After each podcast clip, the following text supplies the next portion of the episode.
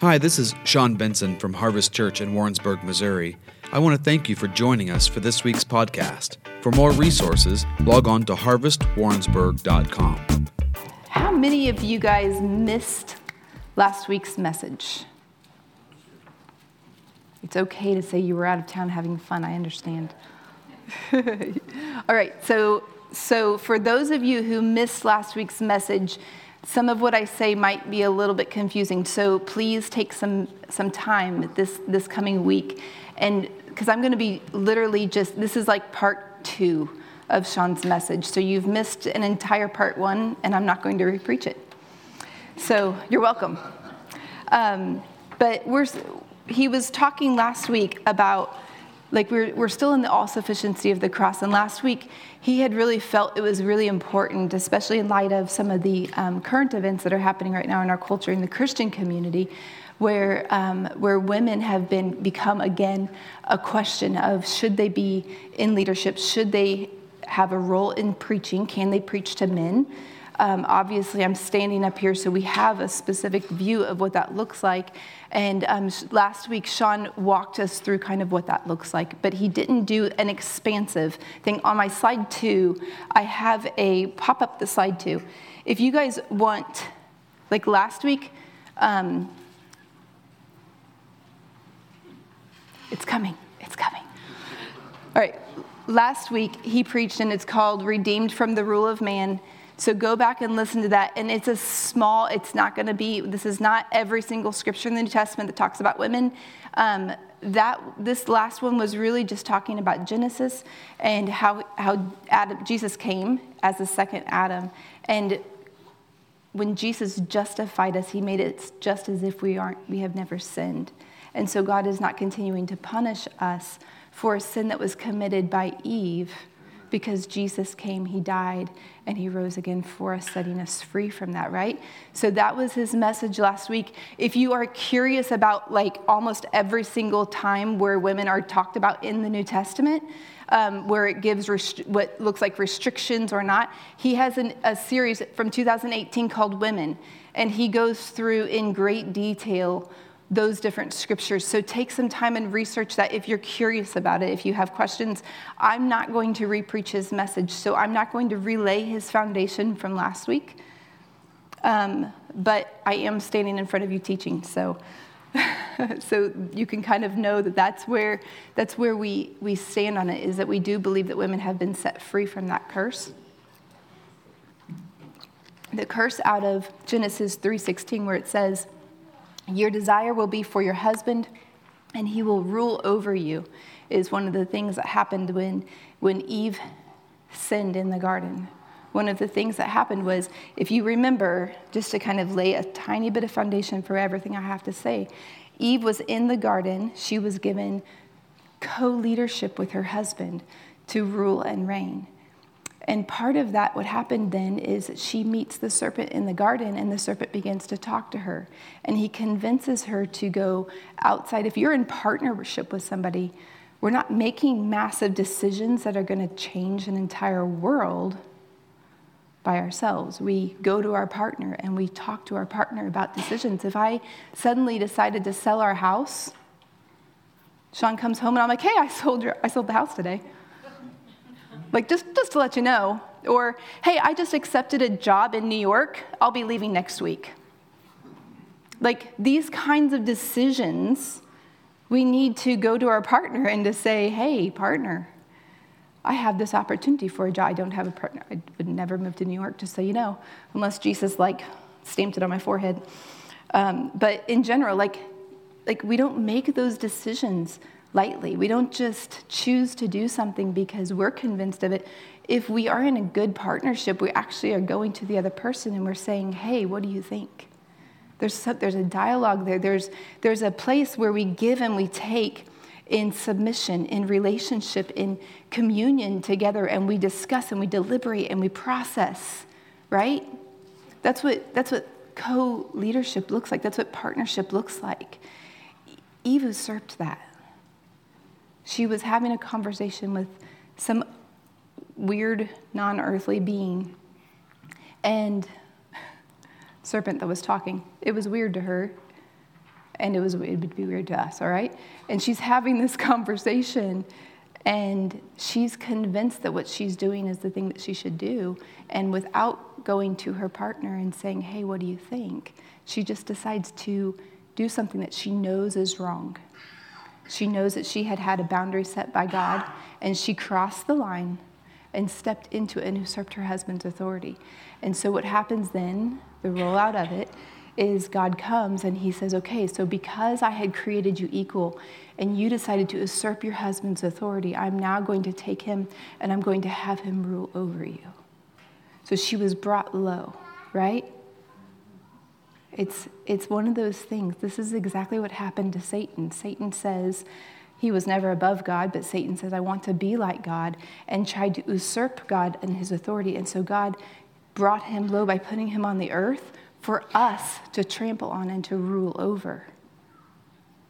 The same thing happened to the woman where she listened to him. He tempted her with the same temptation he, he himself had.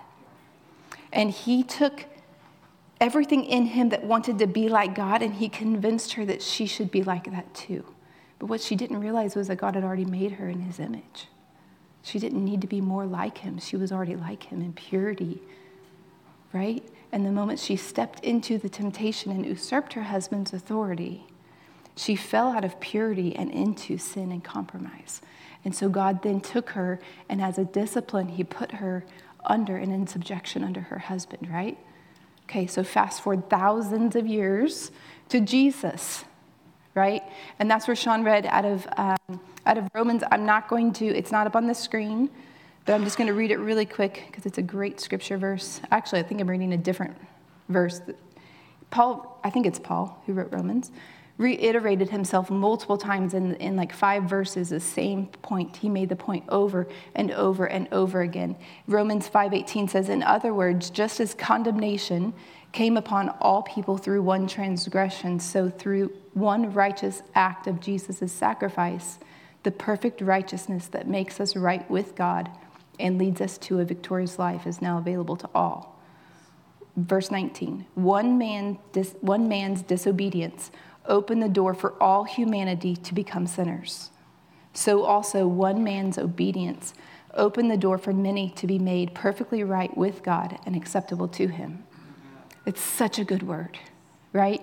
But we've been redeemed from the curse okay? If we are in Christ, we've been redeemed. And last week, Sean talked about how God has called us to reign side by side. And when he was finishing up, he was, he was talking, and I felt like the Holy Spirit just said, You've got to show them that they, they actually have more freedom than that. Women, you have more freedom than that because the curse was also broken over your desire for your husband. What does that mean? That word desire, for those of you who weren't here last week, it means to run over your husband. There's something inside of us that knew when we didn't know Christ, there was something inside of us that knew that we were supposed to co reign. And so we were trying to get to it. You know, and we see it in, in like, let's like pick on the women's liberation movement. It started out to liberate women from the rule of men, and it wasn't necessarily bad. I have not researched the very, very roots of it, but a lot of the roots of it were simply just this they wanted to pull themselves up to become equals. But because we have sin in us, people in the world who don't know Jesus, they are, they are still in sin, right? We don't expect them to be perfect. We don't expect them to be saints, right? Because they're sinners. In them was the corruption of man, and they were still, women were still vying for authority. And so what happens has been this tension between genders. Men and women have been vying for authority. You know, how many of us have grown up and we've heard the phrases of, oh, I know who wears the pants in your family, talking to a man. Immediately saying, if your house isn't in order and you're not here above your woman, she wears the pants in the family, and it's a negative thing, right? You know, and how many of us women go, oh, I know that my husband's the head of the house but I'm the neck that turns the head. That's sick. That is, that is manipulation and a twisting of a lie. And it shows a, it's, a, it's a vie for control that's deep inside of us. And so, what happens then over the years, and we have all seen it, like we have, Sean and I have spent, um, I was counting up the other day, I think between 18 and 20 years doing pastor, uh, marriage counseling with people. We've been married 25, and within the first few years, we were, we were working with young married people who um, were struggling. And I can't remember a time when this verse wasn't actually what was deeply in the heart of the, of the tension between the husband and wife. And I say that because this in us is this, in us as women, most of us need to feel heard. In actually all of humanity, we need to feel heard. But because we have been told to be quiet and submissive most of our life, we have, and, and it's just in culture, it was just in the culture raised that Maybe the younger generation aren't hearing that as much as my generation and any generation older than me. You know, but we were raised to be to be quiet and to be like under. Like I was raised, your husband is the head of your home, and that's true. And you know, and beyond that, I was told, you know, your job is to go after all of his dreams, and your job is just to be behind him and his support. And it was probably, I don't know, probably 10 years ago, we were actually doing, I was doing a Sozo training here with my, with my Sozo team. And, um, and in the Sozo, we were, it was, they were just having us walk through the different things. And I asked the Lord, I was like, what do you have? Like, what are you showing me right now? And he's, he literally showed me a picture of Sean and I standing back to back, like this. And he goes, You have been behind him. He goes, supporting him the entire time. He goes, And it's time for you to come out and to run with him. He was like, He doesn't need you on his, like behind him, protecting him and keeping him up. He needs a partner who's running with him. He was like, And you have to break the cycle. You have to step out and run with him. You know, and I think that that's, there's, there's something else that we have to do that. But here's the thing here's my caution. This is what I felt deeply we hear that and we're like, yeah, let's rise up. And something in us says now that means that we have to be, we have to force ourselves into a position. I'm going to force myself, I'm going to step into a position, but it hasn't been handed to me yet. And I think that we have to break off the idea of position and we have to go, okay, God, when, it, when you say that we're supposed to co lead, that really means to be a co servant, right? Like, because the greatest of these are the ones who serve, right? And so as we step up into a place, we're not looking for position as co leaders with our husband. What we're looking for is to be Christ like. Because once we're Christ like, our position will be found in Him. We have to go after our character. We have to adjust who we are. Men, you have to adjust who you are to allow your, your wife, your women around you, not just your wife. If you're not, if you're not married, this is still so important to you. Because as men and women, we fight each other all the time, and it's in our culture. Look at, look at the TV shows. Look at the TV shows. Look at Barbie, okay? I won't say more than that, but look at the, look at the movie Barbie. Look at our TV shows. Men are incompetent. They might work hard, but they can't run the home. They can't take care of their children. They can't run their finances. They can't even cook lunch without making a big mistake, big mess.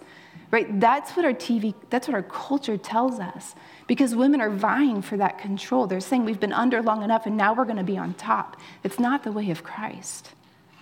You know, and so what happens is women feel liberated in a church where we come in and we say, Yeah, you should be co leaders with us. And they go, We want to flip the script. And we can't do that. We can't flip the script because then we're both in sin again, right? We're tensioning back and forth. We have to find the balance where we know where we are. We understand who we are in Christ. We understand our identity and our role. And we begin to co labor with Christ, with our spouse, with the men around us, like we were called to do, in humility, leaning heavy into grace not trumpeting with a war cry that says, We're going to take the world, women, but instead coming in and going, God, where do you want me to serve? How do you want me to serve? What part of my character still wants to be heard? I need to be heard. I need to be heard. You know, and this is the problem. When, when we, we need to be heard, we actually stop listening. How many of us have been in a fight with anybody? Don't raise your hand here but you recognize that your point is more important than them. You need to be heard so much that you refuse to listen. Right? It's just who we are. Like when we start to, like, that's how that's how we start wars, right? We start this place back and forth, especially in our homes where, where I need to be heard and I'm screaming, hear me, and, and our spouse is on the other side going, but you're not listening. I'm hearing you. But when I'm trying to speak, you're not listening to me either. And so we both shut off and we have this fight back and forth. And I'm telling you, after 18 to 20 years of marriage counseling, that place of arguing of i need to have authority and i need to have authority she runs over me or she manipulates and controls me and he won't give me a voice. It's there. It's always there. It's tension. It's the curse. We've been redeemed from it.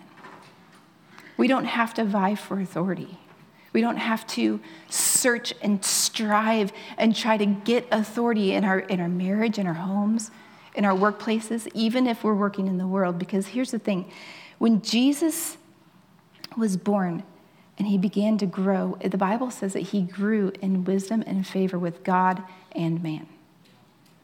Right? We're supposed to be like Jesus. So we don't step into this place where we're like, yeah, we have authority. I'm going to step into it. I'm going to take my authority. Because what happens when we take something? We're stealing it. It's not been given to us.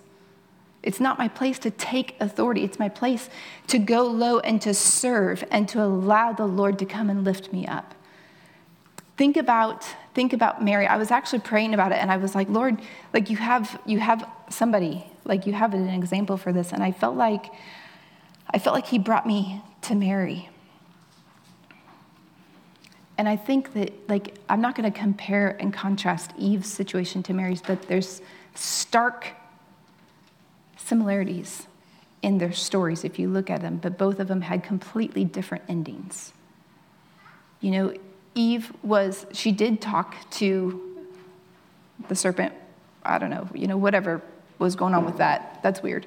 But, you know, but beyond, like, she did talk to this, to, to a serpent. And she was, she recognized that what she was doing was supposed to end in her death. And she chose to go ahead and eat of the fruit that was told not to because she was convinced that the serpent was telling her something true, right? And she did not consult her partner. You have Mary who comes in. Mary is, you know, Jesus' mom, right? So this is before she's Jesus' mom. She's somewhere between 13 and 20 probably closer to like 15, 16 years old. And she is, I don't even know what she's doing that day, but all of a sudden there is an angel there and he's visiting her and he's telling her that God is, has found favor in her. And she is terrified of him. And yet he begins to talk to her about what God wants to do. And she recognizes that if she says yes, her life is over. She will be murdered. Her culture is one that if she is found pregnant before she's married and she's only betrothed, and Joseph would know that it wasn't his, you know, that, that she should be taken out in front of the entire town and stoned to death. Right? So she's faced with a very similar thing. Eve was being faced with eating a fruit that she was told not to. And I know I said I'm not going to contrast, but I think it's important to see it. And Mary was being told, if you, if you say yes to me here, like if Eve said yes to the serpent, things were going to shift. There was something big that was going to happen. If Mary says yes to the angel, something big was going to happen. Both of their lives might end. Right? Both of them are then convinced that what they're, what they're supposed to do is say yes. And they step into it. But Eve steps into it without consulting her partner, without getting, getting any help and she usurps her husband's authority. Mary didn't actually, she wasn't fully married yet. She was still on her own. And so she said yes to the Lord. She still had the ability to step into it with grace and with submission. And what did she do? She stepped into it and she chose to partner with God, not strive to become more like Him. So she partnered in with God, and then what happened? She didn't vie for authority. She didn't go and tell Joseph, this is what happened, and this is what you're going to do, and this is what you're going to do, and step in or manipulate and control anything. She just let God hold her life in his hands. And every single day she knew while Joseph was trying to determine what is he going to do with his future wife, his, his fiance who is now pregnant, what is he going to do? She left her life in the hands of the Lord and allowed him to fight for her. And he, she allowed God to lift her up and to, and to elevate her into co leadership. She partnered with God to bring, to change the world. Her decision to say yes shifted the world, right? Because she partnered with God. She didn't partner with the enemy. And what happened when Eve partnered with the enemy is she kind of became a lot like him. You know, women are considered, some, some women, hopefully not us, are considered crafty, manipulative, right? Cunning, kind of like just using our femininity to get our way, right? What was the serpent doing? That's, that's how the serpent was described. Not using his femininity, but beyond that side, he was crafty and cunning, right? And she became like the one that she chose to serve. Mary became like the one she chose to serve, and she partnered with God in a way that transformed the entire world. But she didn't seek to elevate herself. She allowed the Holy Spirit and God to come in and to lift her up and bring protection to her, to change her husband's perspective, and to save her and to hear. And her, her husband then became her greatest protector, right? He moved countries for her and her child. It wasn't his child and yet he became her greatest protector because she allowed God to come in and fight her battles for her. You know, as women, I really feel like there's this place where we have to pay, like, take a deep look at ourselves. And I, I had this, I had this thought to say to say this to you because I'm going to ask you some hard questions, all of us, because men and women both need to really think about where we fall in this place. But I would, I would just say to you, like, pull your toes back so I don't step on them, but open up your hearts to me. Okay? Because I want you to recognize that my questions can be offensive to people who operate in these, in these things. But it's here because we step into letting God come in and shift us and break some stuff off of us. I had felt like the Lord had said when I was um, processing this message, I'm going to make sure I have my words, my words pretty right, but He had just said that um, if men and women can begin to understand their roles, the way that He's really created us to, to co labor together, to co serve together. Both of us choosing to die and to go low and to, and to honor and respect and to truly value as a true partner. That what will happen is our culture will shift. And instead of 51%, or I think it's, I think we have 50% of our marriages, even in the Christian world, are, are becoming crumbled. Like we are divorcing at, at about the same rate. I think we're like 3% less than the world, to say it like that. So maybe America's at like 53% and we're at like 50. We're divorcing so close to the world. But here's the thing if we can get a hold of this and we stop fighting and devouring each other in our own homes, what will happen is the world around us is going to start looking and going, wow, you guys, you guys actually like each other. When we come to your home, we've had people step into your home and they just kind of sat there and they're like, your house is so peaceful.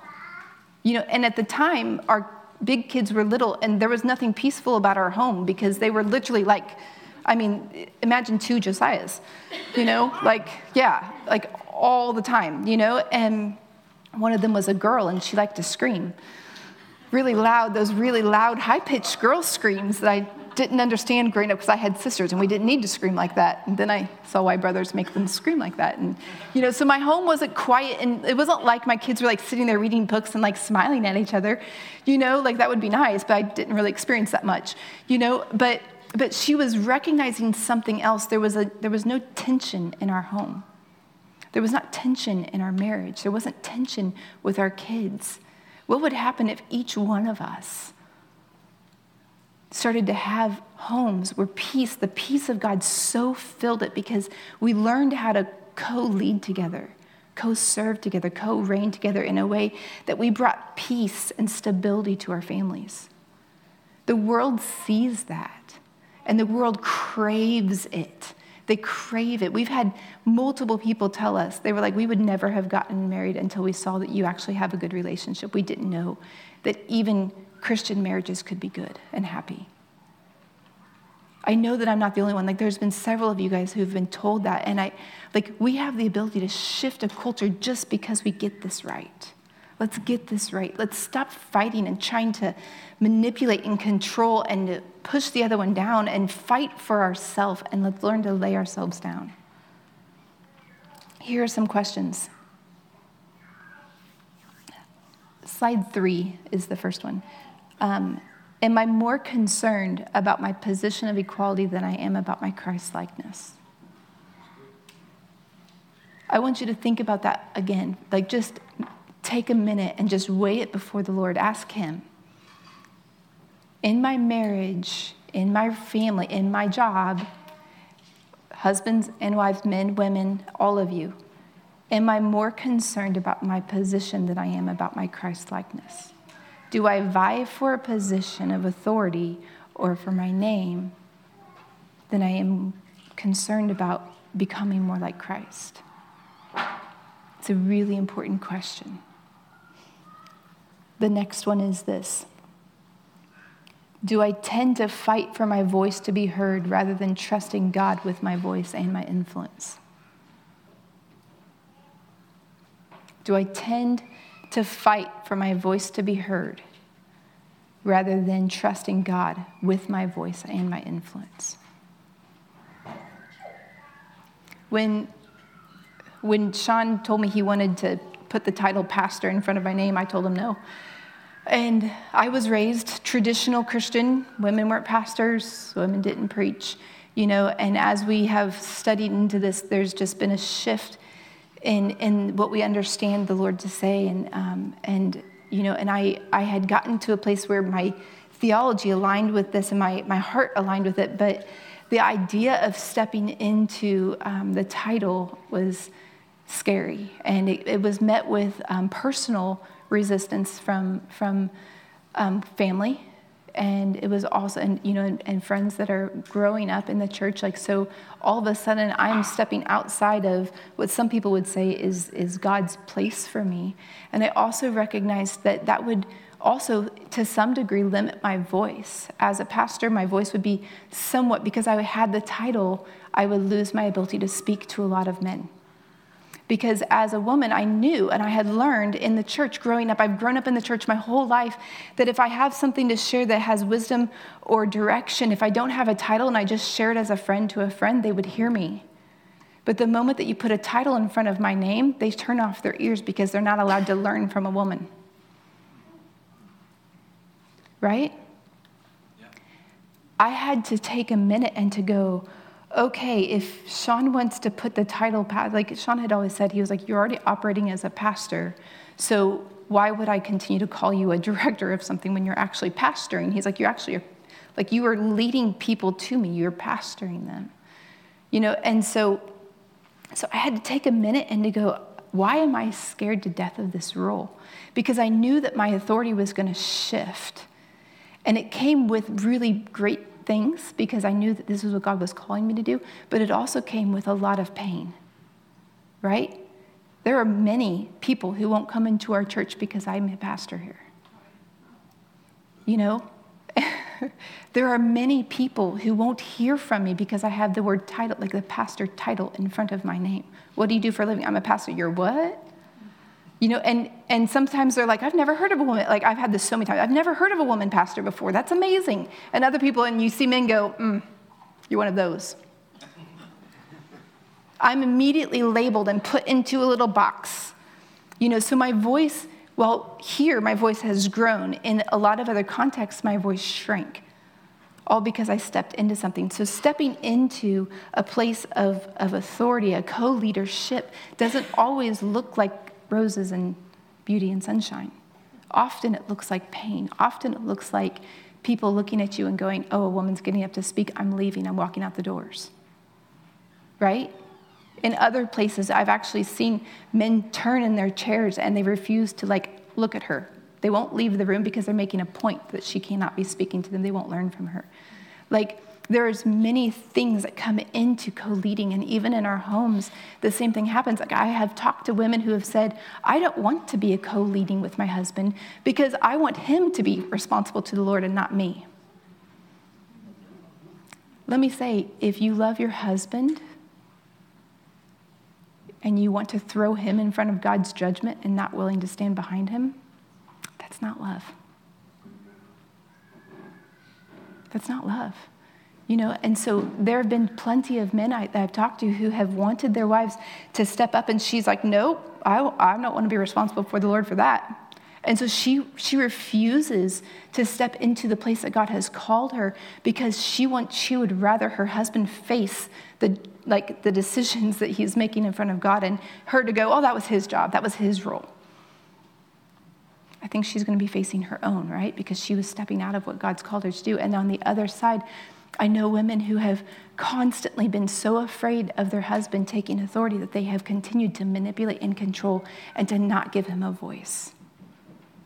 And the same thing is breaking marriages because you have a, you, and, and most of the time, this is what's really weird about that side, is that most of the time the women are actually really angry that he doesn't just take over and do something, but she won't let him. And so you have this tension where she's like, he won't stand up and be a man. And then every time they come into our counseling session, she's like, and then he did this and he, he made a big mess. And so I told him he could never do that again. And she would take and strip his authority from him. And she holds him under and he's powerless. It's abusive. You know, and you have this place where tension is there and it has to stop. We have to stop devouring each other. I'm going to give you the definition of manipulate. Manipulate means to control or influence a person or situation cleverly or unfairly. It's the exercise of harmful influence over others. It's to manage or use someone. Okay, some examples are the silent treatment, passive aggression, guilt tripping, blame shifting, denial, lying. I get mad at you, I won't talk to you until you come. It's the woman who stands in the kitchen slamming pots and pans, and when her husband comes up and says, Are you okay? I'm fine. That's manipulation. When he comes up and says, You seem off, are you okay? Well, you should know. What did I do? What did you do wrong the other day? All us, it's manipulation. It's control. Right? We have to stop it. We, our, we allow our teenage daughters to act like this, and oh, it's just the teenage years. They're just going to be like this. They're just going to be rebellious. No, they're trying, they're striving in the carnal world, in their carnal hearts, to find authority and control. And as women in the church, we need to see it and spot it for what it is. And when our daughters are walking in in this rebellious manipulation, we have to step in and say, hey, what are you, what are you feeling like you're not getting? Is there authority that you're feeling like you need to have that you're not getting? Are you feeling controlled? And how can I help you? We're not going to come in and slice it off. We're going to come in and we're going to go, how do I partner with you to see there's a better way? There's a better way here. Your heart's important to me, but your behavior is also terrifying me because this looks like the enemy. This looks like the devil who's manipulating and controlling people, and that's what you're trying to do here. You're partnering with the wrong God, right? We have to go after this. Not that men aren't manipulators, they are. We know that. I'm just saying, like, as, as a woman, we have to recognize that we have something in us that has to, don't turn around. You turn back around. We have to, all of us have to begin to cut this thing off. All right? Okay. This whole using my computer thing is kind of freaking me out here. Okay. The last one is do I manipulate or domineer people to gain control or to stay in control?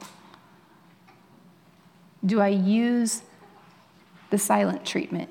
Do I use manipulation tactics you know, do I dominate and control people to, to begin to have this place where I can feel like I'm actually in control and my world isn't spinning out of control?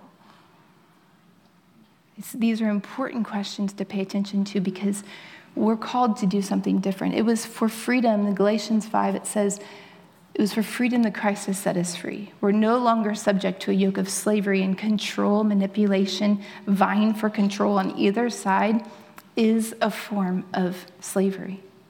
It's slavery. We're, we're enslaved to constantly believing that we're never heard, that we're not valued enough, we're not, we're not being listened to.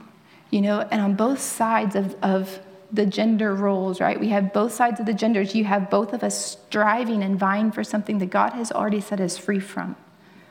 And He's called us to co reign together as kingdom builders, right? We've been set free from this. We don't have to walk in it. But here's the thing like Todd had said for a long time, and what we have said is this there's an invitation to recognize that you've been set free, but then we actually have a responsibility to go after it. That's called the renewing of our mind. We have to begin to go, ooh, I recognize tendencies of manipulation in me. My, my built like my way of getting my spouse to recognize that I'm frustrated is to walk away and not talk to them for four weeks or for a day. Right? I recognize now that that's manipulation and I need to go after and root it out of my life. You know, maybe I'm more concerned about a position, even at my work. I'm more concerned about my position than I am about my Christ likeness. And I need to recognize that I am trying to gain something and take authority when it's not being, being given to me. Does that make sense? And so we need to root that out of my life. Why do I feel the need to grab something that's not being given to me instead of stepping into it and growing in wisdom and favor with man until it's handed to you on a platter? right? Authority can be taken or authority can be given. If it's taken, you're taking it from like away from somebody else and you're robbing it from the person who, who has it. When it's given to you, you can step into it and own it with, with humility and grace. Okay? I want to I want to end with this. This is Colossians 3 12 through 15, and this is to both, this is to every Christian. This is to every single Christian. So, those who have been chosen of God, holy and beloved, that's us. Those are us who knows Jesus. Put on a heart of compassion, of kindness, humility, gentleness, and patience. Bear with one another. Forgive each other. Whoever has a complaint against anyone, just as the Lord has forgiven you, so you should also.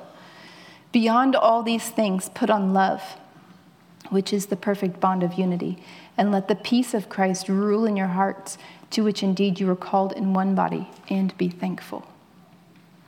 Do you see any place where it says rule over people? Have dominion over each other? Lord, lord over other people and make them do what you want, control people? It's actually the very opposite of this, and it's to every single Christian. And it says that we should put on a heart of compassion that means we recognize what other people are going through and we allow them to go through it. We're allowing them to, with, with compassion, like we're, we're not forcing them to shift something, but we instead go, I recognize that you're in this place and God's working in you, and I have compassion for you, and I'll come alongside and I'll partner with you, but I'm not dominating over you. You know, I'm, I'm going to walk in kindness. We know what kindness looks like. I'm going to walk in humility and gentleness and patience. This is us not vying for control or position, but instead it's us going low. This is what Sean had said. What makes a really great marriage is when we both recognize that we have to die. And our whole goal is to go, how do I serve my husband and make him great? That's my role. And Sean says, how do I serve my wife and make her great? And together we have to argue about which one we're going to choose to do at that exact moment, right? Like you want to go here and do this, and I want to go here and do this. And how are we going to do this together? I want to serve. I want to, I want to love you really well. And I want to go after making sure that you know every single moment of every single day that you are loved and cherished. And I'm going to do my half. I'm going to do my whole, like my 100%, right? Everything in me running after making sure that my husband knows that he's loved and cared for. And then he does the same thing for me right? We lay down our lives and we serve each other and we serve our families and we serve our children and we serve our communities like that, and the world's going to notice a difference. You know, because you're not fighting and devouring each other when you're really busy trying to serve them. If you're loving somebody really, really well and you're seeing how you can meet every single need and every single want that they have, you're not really getting frustrated, right, by the little t- tiny nitpicky things, right? And that's what really bothers us is we, we get stuck on the small things, right? How many of us have really big fights over like the dishwasher? Who stacks the dishwasher right? All right, to end on a funny note, I read a meme the other day that said, out of both of the people in your house, one of you stacks the dishwasher like a rabid raccoon on cocaine, and the other one like a like a like a something like engineer, you know. And they were like, "Which one are you?" And I I sent it over to Sean. I was like, "I'm the rabid raccoon. Like I cannot stack a dishwasher to save my life." Sean's always like, "Who did Misty?" And I'm like, "It's in there." and then he goes through and he fixes it.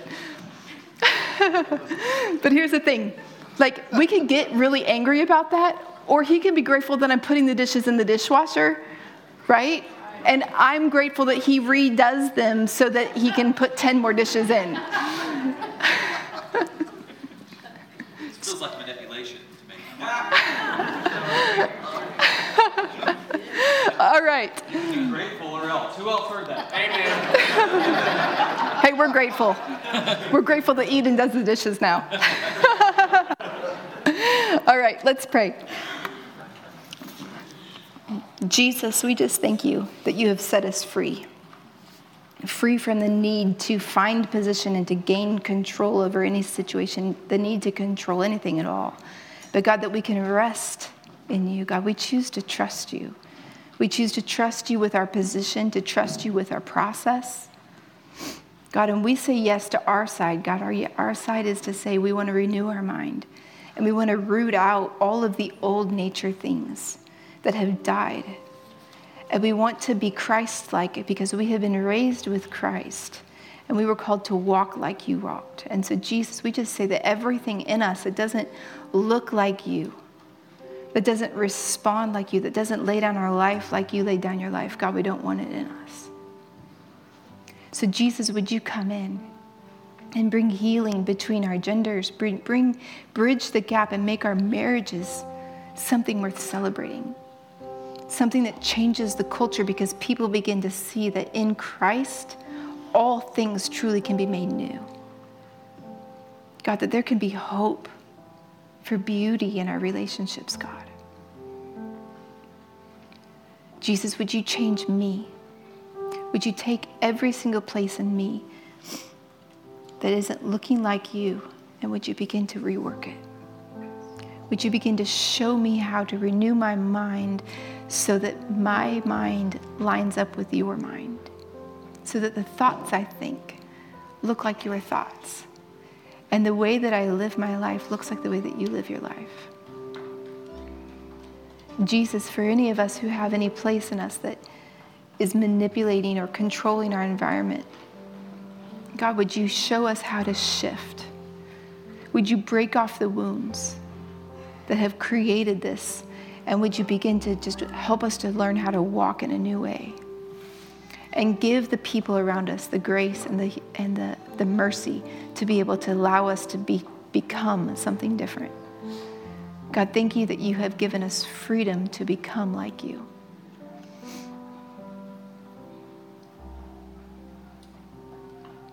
Yeah, and we thank you, God, that you have pulled us in to be to be co-servants of you. Where we get to run together. Yeah, and to serve others and each other in a way that just shows up like you, God. Our lives poured out like a love offering, God, for the people around us. Yeah, in Jesus' name, amen. Thank you for listening to this week's podcast. If you would like to contact us or would like more information about our church or additional podcasts or resources, please visit us online at harvestwarrensburg.com. We hope to see you soon.